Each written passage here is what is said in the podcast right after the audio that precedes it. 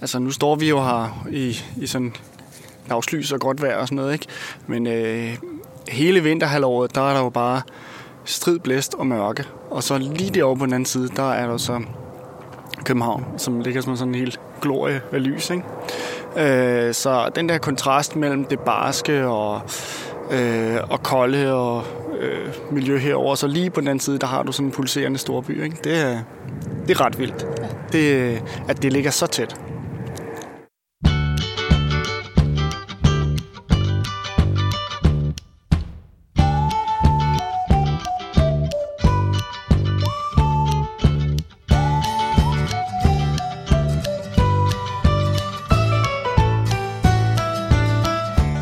Til Stemmer fra Amager. En podcastserie om Danmarks tættest befolkede ø. Om dem, der bor her, og alt det, der vil ske med øen. Dette 16. afsnit handler faktisk om en anden ø, nemlig Saltholm. Dens historie er dog flettet uhyre tæt sammen med Amagers, og ligger kun nogle få kilometer øst for Kastrup Havn. Og sådan privat, ejet af folk, der bor på Amager. Og da øens historie er både rig og spændende, så strækker fortællingen sig over to afsnit. Mit navn er Maiken Astrup. Velkommen.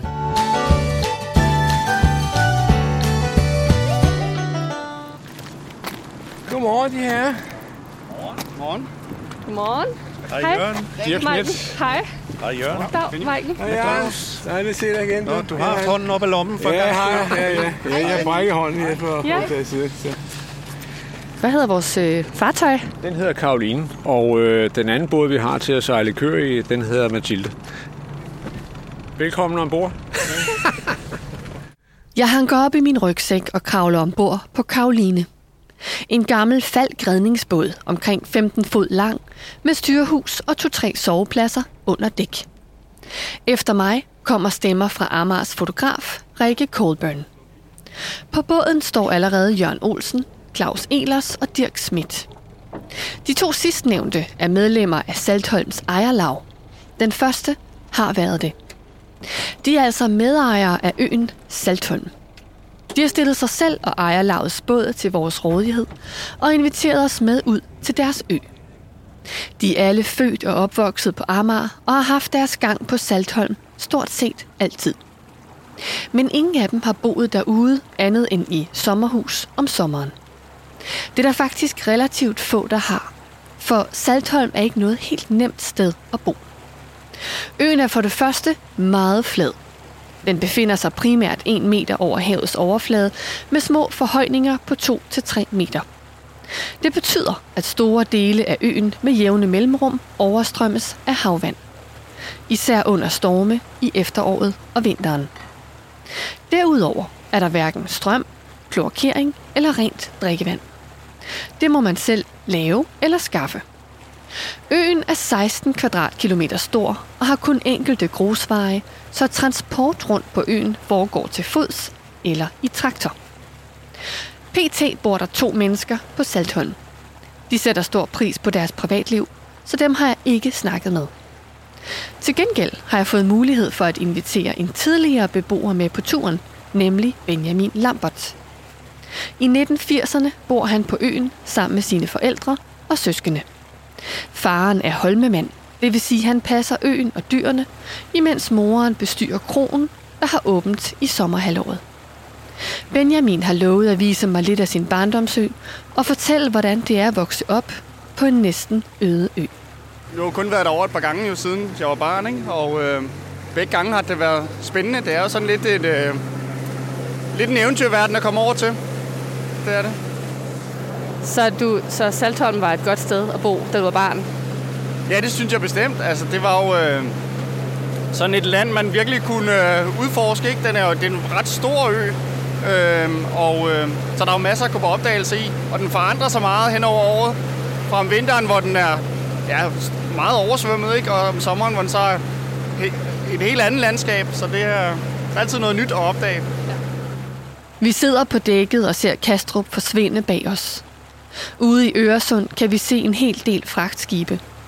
Et stort containerskib passerer lige foran os. Eller sådan føles det i hvert fald.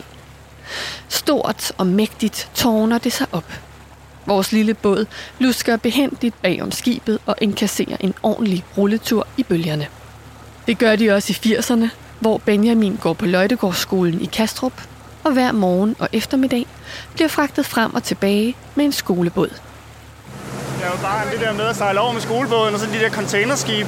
Så kunne man komme ind i kølvandet af dem, ikke? Så, altså, som barn var det jo en stor oplevelse, at det simpelthen gyngede så meget, ikke? Når man kom ind i kølvandet af de der store russiske containerskib.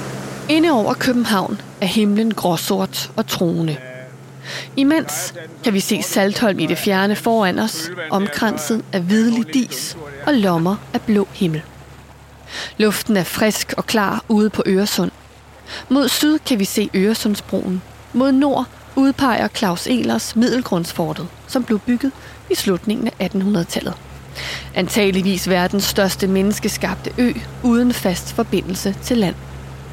I det samme kommer Dirk Schmidt ud på dækket med en flaske gammeldansk under armen. Vi har sådan en uh, tradition her undervejs, at når vi kommer i internationale farvand, så skal vi have en lille en til at styrke os på. Og uh, vi skal også have en kop kaffe derovre. Der vil jeg sige, at den er, den er bedre end DSB's kaffe. Skål og velkommen ombord. Saltholms historie hænger tæt sammen med Amagers og med hovedstadens. I 1200-tallet begynder man så småt at bryde kalk på øen. Det vil sige, at man graver det op af jorden og brækker det af i store flager. Herefter fragtes det ind til kalkværket på Kastrup Havn, hvor det videre bearbejdes. Primært med henblik på at lave mørtel, som kan bruges i husbyggeriet på Amager og i København. I lige så lang tid har amagerne brugt øen som græsningsområde for deres kvæg i sommerhalvåret. Det vil sige, at de har fragtet deres køer, gæs, får og heste ud til øen om foråret og hentet dem hjem om efteråret. I al den tid er der lidt uenigheder om, hvem der ejer øen. Men i 1873 kommer der styr på ejerforholdet. Øen bliver solgt af staten til amagerne for 31.000 rigsdaler. De nye ejere starter et ejerlag, som eksisterer den dag i dag. Det falder jeg i snak med Dirk Schmidt om inde i styrehuset. Han er næstformand i ejerlagets bestyrelse og tidligere formand. Han fortæller mig lidt om, hvordan tingene fungerer på øen. Der er fire bundgårde derovre, men det er jo det specielle ved Saltholm, at alle ejendomme på hele øen er ejet af os. Og så leger vi øh, ejendommen og sommerhusene ud til forskellige, og de betaler en forholdsvis meget lav leje. Til gengæld så skal de holde ejendommene ved lige, og de må ikke øh, gøre dem større end, end det, de er. Men altså samtidig er samtlige sommerhuslejere også opsynsmand på øen, så hvis der er noget, de ikke øh, lige mener er i vores interesse, så ringer de til os, og så må vi gøre noget ved det. Samtidig med, at de allerfleste af dem også er medejere af Saltholm. Vi er jo 180 mennesker på Amager, som øh, ejer Saltholm i fællesskab. En ganske unik ejerfunktion. De fleste andele går i arv. Kun sjældent kommer de til salg. Og så har øen sin helt egen lov, nemlig Saltholmsloven, som bliver vedtaget af Folketinget i 1919. Efter 1. verdenskrig, så var de jo lidt bange for, at andelene ville blive opkøbt af Tyskland eller af Rusland. Så de sagde, at hvis man skal være medejer af Saltholm, så skal man også bo på Amager, og man skal have dansk statsborgerskab. Derfor har vi denne øh, unikke ejerkonstruktion, som vi har i dag. Ejerlejlighed eller lejlighed, det kan ikke bruges. Det skal være et øh, parcelhusgrund, eller det skal være et stykke landbrugsjord. I 1919 er den første store verdenskrig slut. Men truslen og frygten er stadig til stede. Hvis fjenden formår at opkøbe Saltholm, kan vi pludselig stå med et kæmpe sikkerhedsproblem. Vi har hele tiden styr på, hvem der er medejer af øen, således at vi ikke lige kan blive overtaget af Rusland eller Tyskland. Det er jo lidt fantastisk, at vi har en, en ø, der ligger 10 km fra Danmarks centrum, Christiansborg. Vi passer og plejer den selv, og de mennesker, der er i bestyrelsen, vi har jo alle sammen en stor veneration for øen, fordi det er vores forfædre, som har skabt øen, og det holder vi meget øh, skarpt i hæv. Der skal ikke ændres så meget, vi skal bare holde den ved lige, og vi skal sørge for, at, at fugle og dyr og, naturen i det hele taget har det godt. Saltholm ser ud i dag som et produkt af den måde, at vores forfædre har passet den igennem mange hundrede år. Det er en helt særlig tilgang til sine forfædre, som jeg har mødt mange steder på Amager. En bevidsthed om sin egen plads i historien, og om dem, der kommer før og efter. Et behov for at bevare frem for alt. Saltholm bliver fredet i midten af 80'erne af overfredningsnævnet. Her bemærker man, at øens betydelige botaniske, kulturhistoriske og landskabelige værdier især skyldes ejerlavets vedligeholdelse og pleje af øen. Så der er noget om snakken. Og imens kommer øen, vi taler om, langsomt tættere på. Skiberen Jørgen Olsen sætter hastigheden ned efterhånden, som han nærmer sig Barakkebroen. Saltholms eneste havn.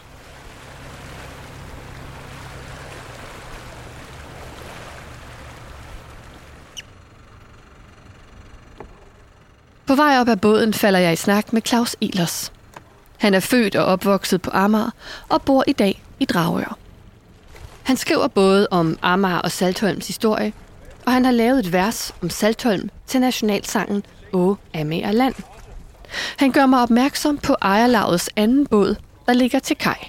Ja, det er kreaturbåden, vi har liggende derovre. Kreaturbåden? Ja, Mathilde, som sejler kreatur over. Der kan være 16 køer i. Og så er der sådan nogle tvær stykker på, så de falder ind i hinanden, når de, når de sejler i høj sø og sådan noget. Og den sejler over til Kastrup Havn. Og så kommer der en stor transportbil og henter køerne, og kommer også med dem. Det sejler over. Men de køer, der så kommer herover, bor de så på Amager til hverdag? Eller sådan nej, om nej, vinteren? De kommer forskellige steder fra, mest i Jylland. De kommer på stald om vinteren, eller hvor de nu ellers hører til hende. Og det er kun for at komme herover for at være med til at afgræsse øen. Men betaler I ejerne af kvæget for at få dem herover, eller er det omvendt? Ja, vi betaler for det. Det koster også penge. I gamle dage var det omvendt. Der skulle de betale for at komme over. Hvor mange køer kommer der på græs herovre om sommeren? Ja, jeg tror, der er cirka 200 i år. Men øh, vi skal ikke så mange år tilbage. Der var der krav om, at der skulle være 700 køer om sommeren og 300 om vinteren for græsdag. Men efter gæsten er kommet, så er der altså betydeligt mindre brug for græsdag. Og hvorfor er det, man gerne vil græse det af? Ja, det er jo på grund af naturen, man vil gerne have. Altså ellers så ville græs jo vokse op i en højde af en meter, og det skal være stranding herovre. Okay, så det er fordi, at øen er fredet? Øen er fredet, ja. Og det er derfor, det skal være stranding? Ja. Så Saltholm skal altså holdes som stranding, hvilket de græssende sommergæster hjælper med. Det kunne blive en bekostelig affære for ejerlaget, men til gengæld får de landbrugsstøtte fra EU, det såkaldte MVJ-tilsavn. Miljøvenlige jordbrugsforanstaltninger. Det bringer balance i økonomien og sikrer ejerlaget ressourcer til at holde øen ved lige. At bringe køer, heste, får og gæs til Saltholm på sommerophold har Amagerbønderne gjort i århundreder. Faktisk ved man ikke præcis, hvornår de er begyndt. Men i starten af 1500-tallet flytter en gruppe hollandske bønder til Amager for at dyrke jorden og levere grøntsager til hoffet og hovedstaden. I 1521 giver kong Christian den anden dem dels retten til at sende deres kreaturer på græs på Saltholm i sommerhalvåret, dels retten til at bryde kalk på øen. Begge dele er uhyre stor værdi for de hollandske bønder. Græsningsretten giver dem mulighed for at dyrke de marker på Amager, som ellers er blevet brugt af dyrene. Og jorden på Amager er langt federe og bedre at dyrke end Saltholms. Retten til at bryde kalk er nok endnu vigtigere, da det er en betydelig indtægtskilde. I midlertid er de danske festebønder pænt utilfredse med denne ordning, så de protesterer og får i 1547 medhold. Derefter har alle bosiddende på Amager ret til at udnytte Saltholm. Og Barakkebroen, som blev etableret i starten af 1700-tallet, er det faste udgangspunkt for den omfattende transport af kalk og kvæg. Men det er jo bare sådan en lille anløbsbro, et sted, hvor man kan komme ind og fortøjer. Den er blevet udbygget meget. Du kan se de store sten, der lå, står det hen i stensen. Det var for at sikre mod, når der var meget blæsevejr og stormen kom ind. Og så fik vi her for, det er måske en 7-8 år siden, fik vi så lavet hele havnen her. Og det er et meget, meget stort projekt. Men det er til folk, der kommer over og, og gerne vil have en naturoplevelse. De er velkommen til at komme over. jeg kan tage herover med min båd? Det kan du gøre. Det koster 100 kroner i døgnet i havneafgift. Har I mange, der kommer her? Altså øh, folk, der kommer sejlende? Synes jeg, der er, det er ret mange. Det er måske 1000 eller 2000 om året, vil jeg tro, i sådan en sommersæson. Der kan godt ligge en 8-10 sejlbåde over, og motorbåde, som folk går over og skal have en tur på Saltholm og sidde og spise en lille frokost i deres båd, eller gå en tur og opleve naturen. Og alle har jo lov til at komme over, hvis jeg har lyst til det, og nyde det. Og der er jo meget, meget natur over. Men der er jo ikke adgang til hele øen, den er fredet, så der er kun på Norden, man kan være, men det er også tilstrækkeligt. Folk kommer meget sjældent længere ned til Kalkgraven, så har de fået nok af spacereture. Skal man ned sydpå, så er det altså en tur på 8 km, og vil man gå langs med kysten hele vejen rundt, så jeg tror lige, at jeg følger bare kysten, så kommer jeg tilbage til havnen igen. Ja, så er det altså en tur på over 25 km, så det er altså en meget, meget stor ø. Hvor dybt må ens båd stikke, for at man kan komme ind i havnen? Ja, altså i den yderhavnen er der to meter, og inderhavnen halvanden meter. Og det er en meget smal sejlrand, der er ind. Man skal passe på, man skal kende forholdene for at komme rigtig herind, så ikke man støder på. Og det er mest fordi, der ligger nogle store sten og sådan noget, som, som man kan støde på. Ja. Der er jo ingen vand, der er jo ingen elektricitet, der er jo ingenting på øen. Alt skal man skaffe selv på en eller anden måde. Og så er der toiletforhold på havnen. Meget simpelt forhold.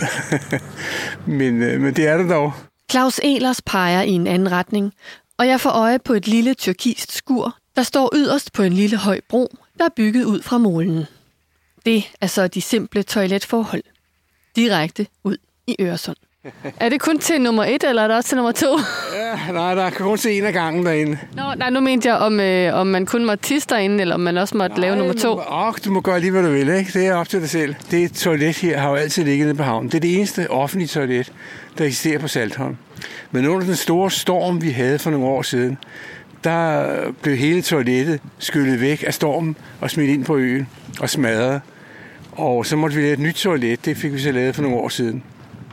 Og så har vi forhøjet den lille bro, der går ud til toilettet, med sådan cirka en meter. Så nu mener vi, at hvis der kommer højvand, så kan vandet gå ind under og ikke ødelægge toilettet. De helt gamle dage nede på krogen, ikke om det er før din tid, men der var også et, et toilet, sådan, altså sådan lokum der, ikke? Men der var tre huller, der et bræt med tre huller i, så kunne man sidde og sludre derude, mens man øh, besørgede. Midt i den latrinære snak dukker Benjamin Lambert op med et barndomsminde. Jo, vi har også, vi har også kun lokummer, og så øh, kørte min far ned og tømte dem hver dag. Og så sagde man, og det var sikkert en røverhistorie, at, øh, de, at fiskerne de fangede sådan nogle store fede ål, der hvor vi tømte lokummer ud, og de blev solgt over på restauranterne, over på de fine restauranter i København. Hvad, var det en joke, eller tror I, det var, tror I, det var rigtigt? det skal jeg ikke kunne sige, men det er en god historie. Godt nok er ål stort set alt spisende, men alligevel.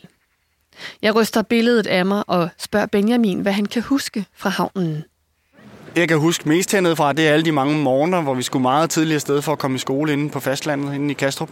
Vi blev hentet af havnefoden eller en af hans mænd hver morgen øh, i buller mørke tit. Og så når vi kom herned på havnen, så, så var det vores opgave, at vi skulle hen og tænde bukkene, som er sådan nogle øh, indsejlingslys, som øh, så skolebåden kunne, øh, kunne finde herind. Så det er nok mest det, jeg kan huske, det der med at skulle op i mørke og kulde og ud i traktoren, og så køre herned, og så tænde de der bukke der. Og så når skolebåden den kom ind, så kunne man komme ned og ligge og dejligt varmt dernede ved, ved motorrummet. Det var, det var skønt at komme ind for i båden. Men hvem kørte jeg i traktoren? Det gjorde min far. Øh, altså, der er jo ingen biler herover, så det er traktor, man øh, kommer rundt med. Det, så det var min far, der, der kørte os ned hver morgen. I 1983 flytter Benjamin med sine forældre og tre søskende til Saltholm. På det tidspunkt er han tre år gammel. Faren er blevet ansat af Saltholms ejerlag til at passe dyrene og generelt holde styr på øen. Men at have børn med til en stort set øde ø giver visse udfordringer. Mine ældste søskende, de kom afsted på kostskoler og efterskoler og sådan, fordi at mine forældre kunne godt se, at det var sådan lidt øh, øh, svært med den der skolegang. Øh, i, I vinterhalvåret, så skulle der jo ikke så meget dårligt være til, før vi ikke blev hentet, før vi ikke kunne komme over. Øh, og når det så blev isvinter, der var nogle store isvinter der i 80'erne, jo, jamen, så kom vi bare slet ikke i skole i månedsvis. Ikke? Så det blev ikke til så meget skole. Øh, en overgang, så var der en lærer, som var over og underviste mine ældre søskende herovre på øen, ikke? men ellers så, så var det det der med at blive sejlet over, når man kunne. Og så øhm, over I Kastrup, der var der en ældre dame, der hed Fru Dyver, der ventede på os der hver morgen og fulgte os i skole. Og så skulle vi så bagefter skole hjem til hende igen, og så vente på, at hun kunne følge os ned på havnen igen og blive sejlet over. Ved du, hvorfor dine øh, forældre ligesom, eller din far tog jobbet her, og din mor i virkeligheden også gjorde, at de flyttede herud? Hvad var det, der gjorde det? Altså, det har jo nok noget at gøre med, at min far han er øh, født og opvokset i Grønland og boet der i mange år. Og øh, det der med friheden, og at man virkelig her, der er åbne vider, og øh, ja, en fornemmelse af at være sig selv, man er afskåret for omverdenen, det tror jeg, at det virkelig har tiltalt ham. Men han havde ikke sådan nogen kontakt derudover til Amager eller til Saltholm? Nej, det var en annonce, de så i en avis, så vidt jeg husker, som, øh, som de så svarede på. Og jeg tror ikke, de sådan vælter ind med ansøgninger til at blive Holmemand på Saltholm, fordi det er jo, jeg tror, man skal være en lidt speciel støbning, fordi det er øh, lidt ensomt job. Ikke? Øh, om sommeren, så kan det jo være hyggeligt nok, men øh, det er en lang vinter. Imens vi snakker, bevæger vi os op ad en lille bakke mod en stor velkomstpavillon, som Claus Elers og Dirk Schmidt gerne vil vise os. Den er rund og bygget af træ med vinduer til alle sider. På indersiden er der plancher under vinduerne hele vejen rundt, og i midten et gigantisk kort over Saltholm. Hvornår blev øh, velkomstpavillonen bygget? Og det er jo snart en, en halv snes år siden, altså omkring øh, 2012 eller sådan. Og det var simpelthen for at glæde de besøgende på øen. Hver enkelt planche fortæller om en periode i øens historie. Om krigene, pesten, kvæget og kalken. Udsigten er fænomenal. Øresund til den ene side, Saltholms flade landskab til den anden. Og så er det et godt sted at få ly for vinden. Og nok også et af de eneste steder, man kan få det. Vi bevæger os ned til havnen igen, hvor en traktor står klar til at fragte os videre ind på øen. Vi hopper ombord på en lille anhænger og begiver os sydpå langs en af øens eneste grusveje. På begge sider har vi vand, næsten som om vi kører på en sti i havet. Vi passerer et par ældre rødmalede træhuse, omgivet af træer. Det er de gamle skoler fra starten af 1900-tallet, hvor øens børn gik frem til 1935. Nu er de lavet om til sommerhuse.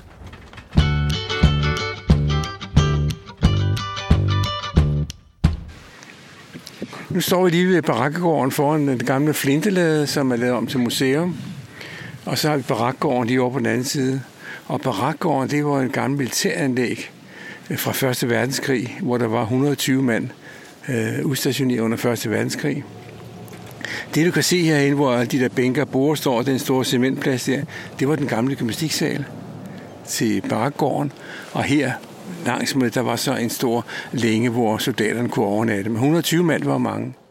Barakkegården bliver etableret i starten af 1700-tallet som bolig- og marketenteri for de folk, der arbejder på Kastrup Værk. Altså dem, der bryder kalk på Saltholm, transporterer det til Kastrup og laver det om til mørtel.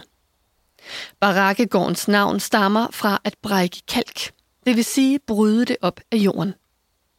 Det udvikler sig til en omfattende og lukrativ industri på øen med to-tre brydningsværker, der arbejder forskellige steder på øen.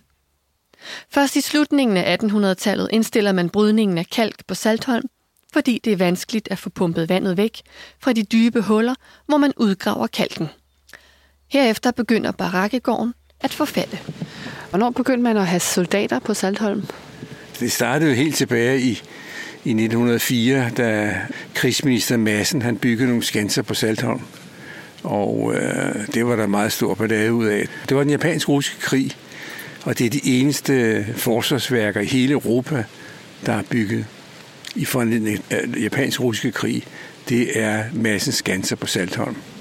I 1904 erklærer Japan krig mod Rusland. Begge lande vil gerne øge deres magt og indflydelse i Asien, og de kan ikke blive enige om en fordeling. I Danmark er vi relativt påvirket af krigen. Dels fordi vi har en hel del søhandel med Rusland, dels fordi vores kongefamilie er nært knyttet til den russiske zarfamilie. Zar Nikolaj den andens mor er den danske prinsesse Dagmar, som i 1866 blev gift med zar Alexander den 3., og følgelig er kejserinde af Rusland. Zar Nikolaj er derfor barnebarn af kong Christian den 9., Europas svigerfar, som han også betegnes, fordi hans børn og børnebørn er gift ind i en lang række europæiske kongehuse. Da interessen for krigen er stor i Danmark, begynder politikken at udgive politikens ekstrablad. Det indeholder de seneste nyheder fra fronten. Kort tid efter skifter det navn til Ekstrabladet. Tyskland støtter Rusland i krigen, imens England bakker Japan op. Da russernes stillehavsflåde er trængt af japanerne, vil de gerne sende deres Østersøflåde afsted. Og den er selvfølgelig nødt til at passere igennem Øresund. I Tyskland frygter man, at englænderne vil besætte Saltholm og derfra effektivt forhindre russerne i at sejle ud med deres Østersøflåde. Derfor insisterer tyskerne på, at Danmark skal være i stand til at forsvare Saltholm mod en engelsk besættelse. Krigsminister Madsen, som er gammel militærmand, sætter gang i byggeriet af en skanse på Saltholm og renoveringen af barakkegården. Vel at mærke gør han det udenom regeringen. Historiker Inger Kær Jansen skriver i bogen Saltholm fra 1999, at Saltholm bliver befolket af ca. 50 fæstningsarbejdere. En af skansearbejderne var Holger Simling, der har fortalt, at skunserne blev bygget dels af jord, men også af is og sne. Det havde den fordel for entreprenører og arbejdere, at det smeltede om foråret. Og på den måde undgik de at blive arbejdsløse. Massens skanser skaber intern splittelse i Venstre. Han må gå af, og regeringen falder kort tid efter. Russerne kommer for øvrigt ud igennem Øresund og får læstelige tæv af japanerne. Det betyder, at Tyskland herefter er den største magtfaktor i Europa. Men så efterfølgende, så kom jo en periode, hvor der var lidt uro i verden, og der begyndte man så at lave skanser og forter og så videre op til begyndelsen af 1. verdenskrig. Og der byggede man et fort nede på Saltholm, som ligger 3 km sydfra her, og så på Barakkegården. Og det var for at kunne sikre, at fjenden ikke kunne tage ind og Europa Danmark, men, øh, og vi kom heldigvis ikke med i Første verdenskrig. Året efter Første verdenskrig bryder ud i 1915, får Saltholm en smalsporet jernbane fra Barakkebroen og cirka 3,5 km sydpå til det nye fort, Saltholm Batteri. Dels fordi der ikke rigtig er farbare veje at transportere soldater og materiel fra havnen til fortet, dels fordi soldaterne faktisk til tider har problemer med at finde rundt på øen. Når togen lægger sig tykt og lavt, farer de vild, falder i vandhullerne, og en enkelt drukner endda.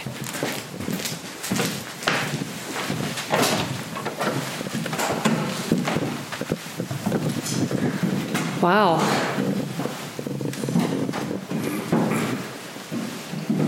Så det er den istandsatte stue. Simpelthen. Ja.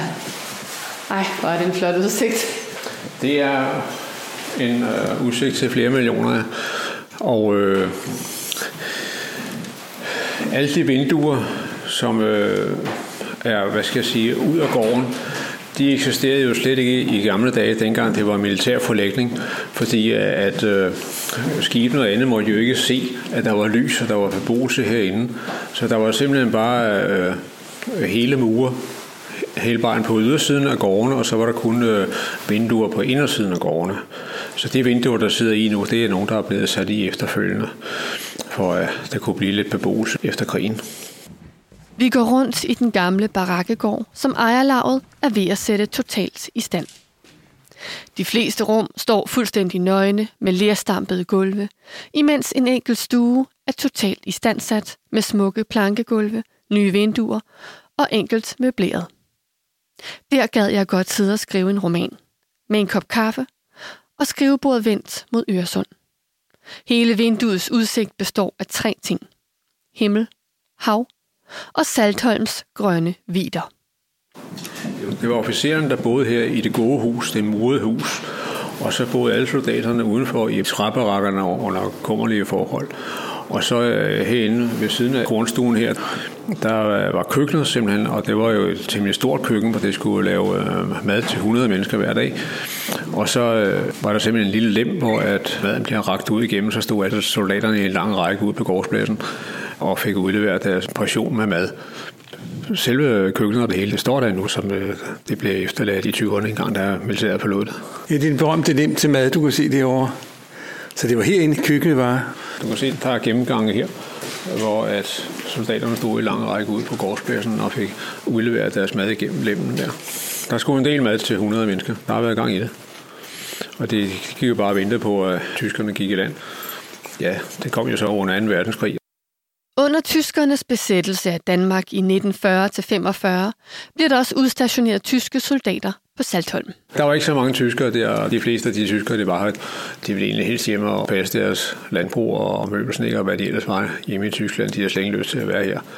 Så øh, de var ganske fredelige. Øh.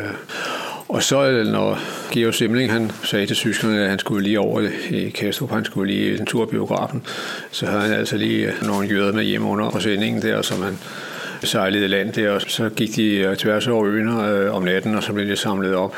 Blev lige sejlet til sidste stykke ud i internationalt farvand øh, her fra syden og Salton, og så kom de videre til Limhamn.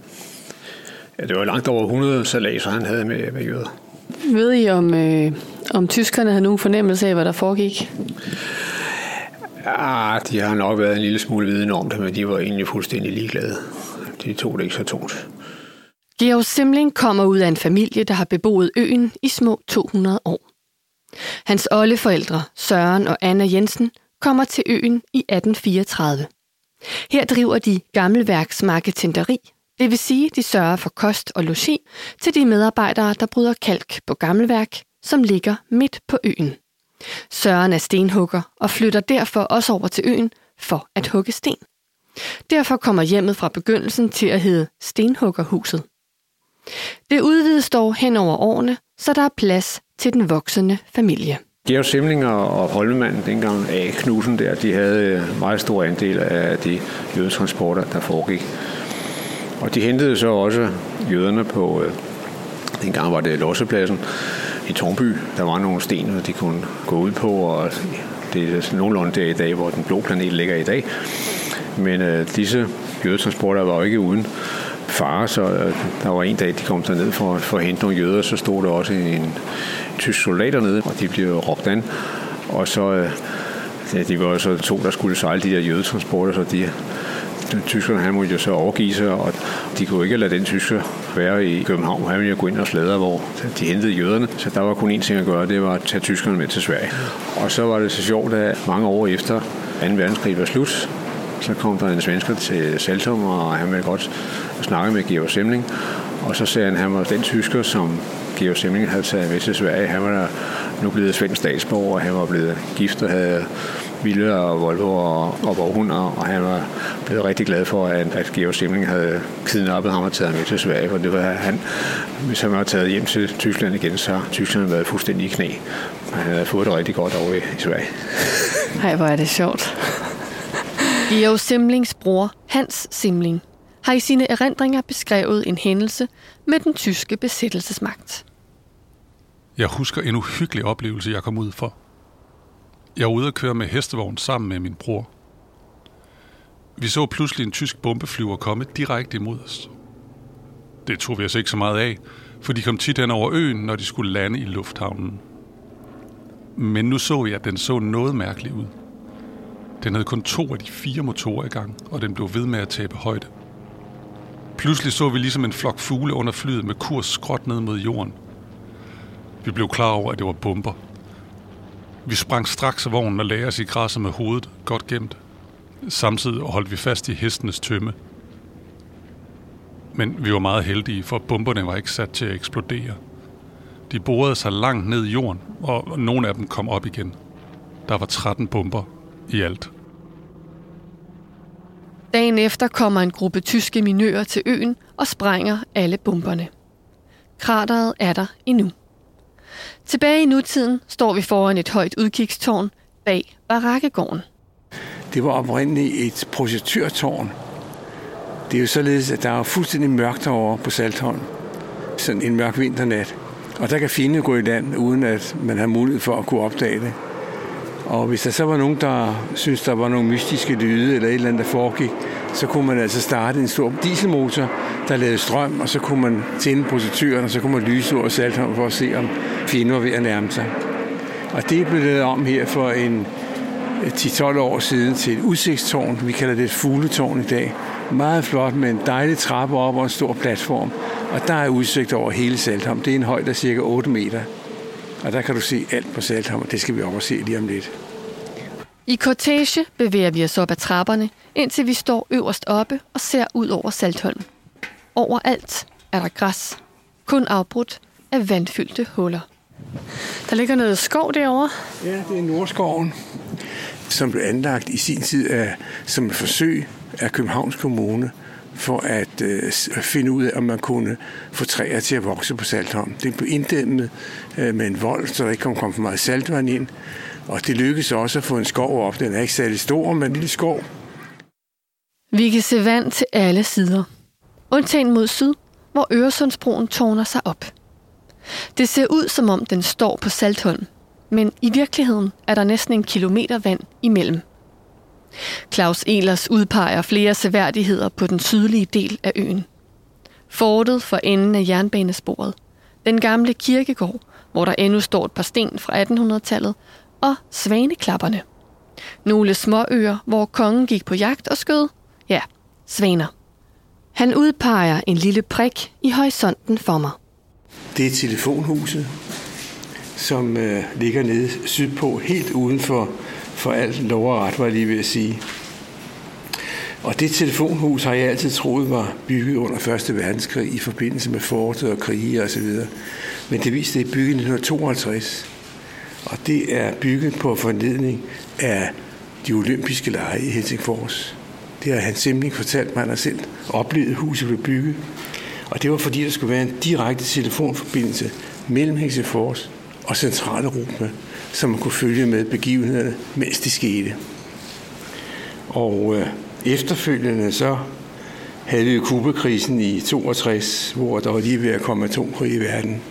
Og der blev man enige om, Khrushchev og Kennedy, at der skulle være en direkte telefonforbindelse mellem de to store verdensherrer, hvis der skulle ske en anden atomkrig ved en fejltagelse.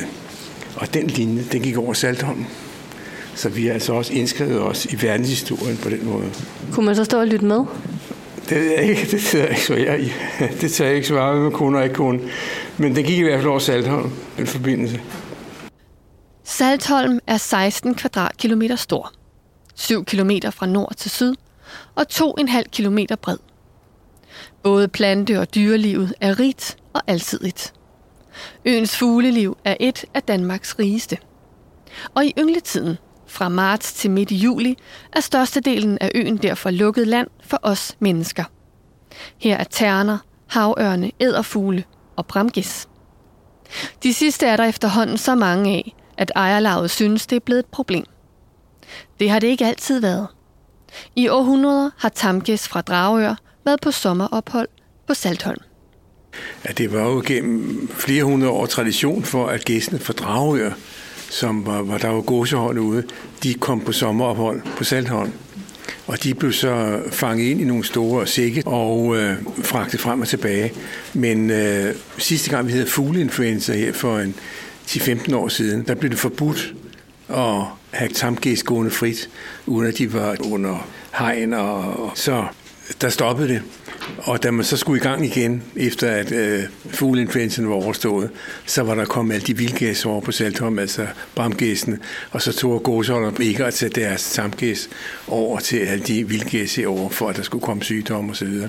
Så der har ikke været nogen gæs fra Dragør på Saltholm de sidste øh, 10 år eller sådan lignende. I dag regner ejerlaget med, at i omegnen af 100.000 bramgæs lægger vejen forbi Saltholm, inden de flyver sydpå om vinteren. En situation, de selv synes er dybt uholdbar.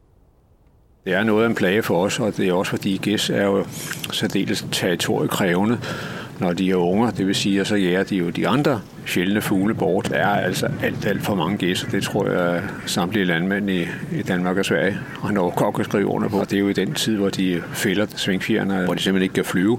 Så er det jo dejligt at være på Saldum, for der er jo ikke nogen ræve. Så gæsten har jo helt fred herovre. Det, det eneste, vi har herovre, er rovtøj. Det er jo havørnen. Dem er vi jo særdeles glade for. Dels så holder de jo bestanden af gæs bare en lille smule nede, og dels er det jo en øh, super flot fugl at flyvende rundt øh, herovre. Problemet, som ejerlaget ser det, er, at bramgæsene jager mange andre sjældne og fredede fuglearter væk, men indtil videre har de ikke haft held med at få tilladelse til en mere hårdhændet regulering af fuglene. Jeg vender mig mod Benjamin Lambert, som står og ser ud over ølandskabet. Har I været herude omkring og lege? Ja, det har vi, og øh, der, der er jo en af de der bukke, som vi skulle øh, tænde hver morgen, ikke? Og her, Ah, kan du, undskyld, kan du ikke forklare mig så, hvad en buk er? Jo, men det er sådan to stativer, der står i fugleflugtslinje, og så er der en trekant, der vender opad på den ene, og en trekant, der vender nedad på den anden, og så er der sådan en slags lanterne, et lys på, ikke? Og så skal man tænde det der lys, og så øh, kan bådene se, at når de der to trekanter, de står over hinanden, og de to lys, de står over hinanden, så øh, er man på rette vej ind. Der er en sådan ret snæver indsejling, som man skal ramme på vejen i havnen. Derfor er det vigtigt at få tændt de bukke hver morgen, og nu foregår det jo automatisk, men dengang så var det med håndkraft, man skulle røge hen og dreje den i kontakt. Men øh, der var vel ikke strøm herude, var der? Nej, det var der ikke. Altså, vi havde en lille dieselgenerator på Holmegård, som vi brugte til, hvis vi skulle se fjernsyn for eksempel, ikke? så kunne vi gå ud i værkstedet og starte øh, generatoren, og så på et eller andet tidspunkt, så kunne man høre den dø ude i, i værkstedet, og så var det slut med at se fjernsyn. Ikke? Og så klarede vi os selv med petroleumslamper for resten. Øhm, så øh, strøm, det var der ikke noget af. Og øh, bo her om vinteren. Hvordan var det? Det var mørkt. og det er nok noget af det. Altså fordi, når mørket falder på herovre, så bliver det jo virkelig mørkt, for der er jo ingen lys overhovedet. Så, øh, så det er jo nok det, der er sådan mest bemærkelsesværdigt, at det bare er mørkt, mørkt, mørkt. Og så vinden, ikke? Der er ikke noget læ herover, så vinden den tager virkelig fat, ikke? Så øh, jeg kan godt huske de der vinteraftener, når, at, øh, altså, når det virkelig blæste, så øh, bullerede og bragede det og knæede det jo i den gamle gård, ikke? Og øh, vi havde kun den kakkelovn til at, at varme op med, ikke? så det blev også rigtig, rigtig koldt om natten. Så når man vågnede om morgenen, så kunne der godt sådan være lidt is på dynen, ikke? Altså, det, hvor det var så koldt. Ikke? Og så var det bare mørkt altid. Fordi altså, når man bor i et sted, hvor, der er, hvor man er vant til gadelamper, og man har elektrisk lys og sådan noget, ikke? Øh, det havde vi jo ikke. Så det var bare meget mere mørkt, end man ellers er vant til. Var du mørkerad? Nej, det var jeg ikke. Det havde nok ikke været så praktisk at være. ja. Så jeg vil sige de ting, altså det der med mørke og konstant blæst, og så bare vand, vand, vand over det hele. I 1980'erne lever Benjamin og hans familie en relativt enkel tilværelse, hvad angår moderne fornødenheder. Vi havde kun brakvand i hanerne, så, eller vi brugte regnvandet fra tagrenderne, som blev renset til drikkevand. Og, øh, det var sådan ret øh, primitivt liv.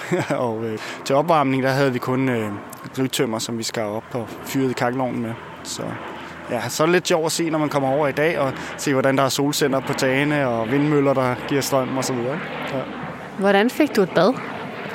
Øh, det foregik i sådan et øh, plastikkar en sjælden gang, når at, øh, man tog sig sammen til det, fordi at det var jo lidt besværlig proces med alt det vand, der skulle varmes, for at man kunne komme i bad. Så det var ikke så tit. Nej, og så tøjvask. Hvordan gjorde I det? Ja, det er egentlig et godt spørgsmål. Jeg tror bare, at vi har startet generatoren, og så kørte den tøjvask. Altså sådan helt med en moderne vaskemaskine, men, øh, men så skulle man bare bruge noget diesel på det. Hvad med telefon? Jamen det var der. Telefonforbindelsen, og det er jo et eller andet med, at der er strøm via telefonnettet. Så vi havde altid en øh, fastnettelefon, der har ligget et kabel herovre fra helt gammel tid. At den eneste gang, at, at vi børn vi snakkede telefon, det var, når vi skulle øh, bestille, hvad for noget slik vi skulle have med postbåden. Den kom en gang om ugen, og så kunne man ringe over, hvad for noget slik man skulle have med. Øh, vi fik en krone, altså lige så mange kroner, som vi var over gamle, og dem kunne vi bruge på at bestille slik med postbåden. Så det var jo fantastisk den dag om ugen, hvor postbåden kom. Og du var den ældste af jer to, kan det passe? Nej, jeg var den yngste. Ja. Så du fik altid lidt mindre slik end din bror? Ja, jeg fik altid lidt mindre. Ja, sådan var det. Nå, skal vi gå ned igen? Der er en lille smule køligt heroppe. Ja. Vel nede på landjorden igen, går vi hen til den ældre bygning på den anden side af grusvejen. Altså over for barakkegården. Her er det tid til kaffe og kage. Skål og velkommen i forsamlingshuset. Ja, tak. Vi kalder det også for, kir- for kirken her. Vi har jo to kirkegårde, og det her det er så kirken. Vi sidder lidt i den gamle magasinbygning, drikker kaffe, spiser kringle og studerer de tusse gamle fotografier, der hænger på væggene. Her fornemmer man virkelig historiens vingesus. På flere gamle sort-hvide fotografier kan jeg se gårde omringet af vand. Sikkert efter en storm. På andre billeder står folk og poserer foran kvæg eller foran indgangen til deres gård, eller ved bådene nede på Barakkebroen. De ser værbitte ud, med stålsatte blikke. I det tilstødende rum er der indrettet et lokalt museum, som vi går ind for at se på. Normalt er der låst, men hvis du laver en aftale med Holmemanden, kan han låse dig ind. Wow.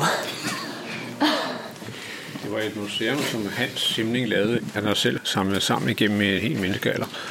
Og så lavede han øh, taget og, og den her forfaldende flintelade her, og, og lavede sådan en, en 20-30 kvadratmeter her til, til, øh, til museum der, og skrev en hel masse små sædler.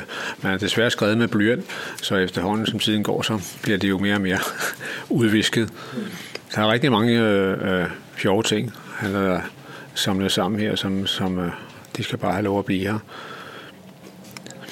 Men øh, det eneste, vi mangler, det er, jo, det er jo så hans simling selv. Han blev 92 år, så man, man bliver altså gammel af at være her på Saltum. Hans, øh, hans bror Geo Simling, han blev jo så kun 91. Så. altså, det er alt sammen noget, han har fundet i år på Saltum, og ja, der er jo en lille kødmaskine, der står derovre til at, at lave fars i. Og den brugte man jo til at lave svanefars i gamle dage. Har Hans fortalt om sine erindringer. Der er masser af sjove ting her. Altså, der er alle mulige redskaber fra... Man skulle klare sig selv herovre. Der er nogle til ålekroge herovre, og gamle støvler. Og, ja. Så det er virkelig sådan mere et, et tidsbillede ja, på, hvad man har ja. brugt af redskaber ja. og genstande og sådan noget. Det kan man sige. Der er også en vandkigger derovre, kan jeg se den der. Ja. Så er der også historien om Theo Philipsen, som var saltermaleren, som, som boede over i slutningen af 1800-tallet og, og lavede sine fantastiske saltermalerier, og som boede nede på Gammelværk hos Simlingerne. Og i øvrigt, det ældste barn af Simlinger, han hed Theodor, og opkaldt efter Theodor Philipsen. Så så Theodor Philipsen fik lov til at bo herovre? Han boede herovre, ja. Om sommeren, og når han havde sit lille atelier og gik ud og malede. Og jeg kan huske en af, af børnene herovre hjalp mig med at bære stafeliet ud til, når han skulle ud og male et, et lille landskab, eller en ko, eller nu kan være. Og så hjalp mig med at slæbe det hjem igen. Og da det var overstået en sommer, så sagde Philip med dig, her har du et maleri, der må du få lov at få. Og så sagde drengen, det vil jeg sgu ikke have, for han skal bruge det der komaleri til. Men han vidste jo ikke, hvor berømt han var blevet, den gode Theo Philipsen. Altså, Theodor Petersen havde været med i, i krigen i 1864, og han havde været med til nogle forfærdelige, frygtelige slag, der var der omkring Dybøl, og det gjorde, at han ville helst være alene, han ville helst være langt fra andre mennesker, og, og, og derfor hele værlivet og ensomheden her på Saltholm satte han meget stor pris på, fordi så kunne han være alene og komme væk fra alle de forfærdelige ting, han havde oplevet under krigen der i 1864. Han malede nogle fantastiske malerier, og han, han havde jo en, en rigtig god ven, så den franske maler, der hed Gauguin, og han kom øh, faktisk også og besøgte ham her på Saltholm, boede også en hel del på Kystens Perle, den kro, der ligger lige inde i Kastrup Havn. Og så fik Theo Philipsen så den mere impressionistiske stil, så han ikke malede sådan helt efter, hvordan det så ud. Hans malerier er jo i meget høj kurs i dag. Han elskede at komme her på Saltholm. Hvis du skulle have lyst til at se nogle malerier af Philipsen, så har Kastrup samlingen en hel længe. Og du kan høre mere om kunstneren og kunst på Amager i det hele taget i det syvende afsnit af Stemmer fra Amager, som hedder Kunstens Ø. Vi kører videre sydpå i et adstadigt tempo. Til begge sider kan vi se græs, vandhuller og længere ude i horisonten Øresund. Vi er knap kommet en kilometer syd for Barakkebroen, så vi er stadigvæk i den nordlige ende af øen. Der er meget at se på Saltholm, og øens historie er både lang og spændende. Derfor har jeg besluttet at dele denne fortælling i to. Så anden og sidste del af historien og rejsen rundt på øen får du i det 17. afsnit.